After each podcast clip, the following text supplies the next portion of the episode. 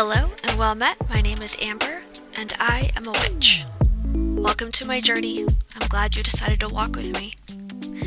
Every person I meet has had a different understanding of what the word witch means to them, so I'll tell you what I mean when I say that. I recognize that the world is full of energies that I can tap into in order to live my best life and keep myself and my loved ones happy, healthy, and safe. I am a mother and a wife, a daughter and a friend, and an average person you run into at the grocery store. I also struggle with anxiety and depression, and am an extreme introvert. I try to be radically accepting of all those I come across in my life, even if I don't choose to have them around me all the time. Boundaries are an important thing to set. You can accept somebody the way that they are without wanting them in your space. Why am I posting a podcast? Well, it's actually because I decided to write a blog.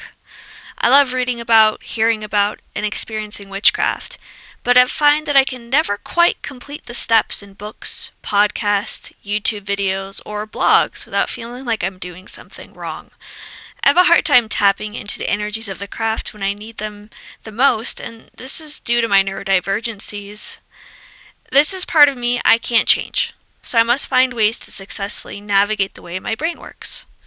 When it really hit me that I will always have an anxiety disorder and that my goals can never include consistency, as that's just not how my brain functions, I was able to be far kinder to myself. This led me to putting systems in place that supported me instead of setting me up to fail. This includes my mundane existence and my spiritual existence. It had to be that way, as there's so much overlap at this point, the Venn diagram is just a circle.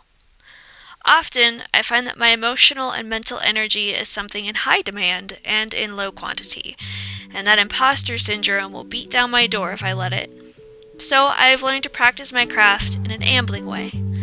Come with me and see if that works for you too.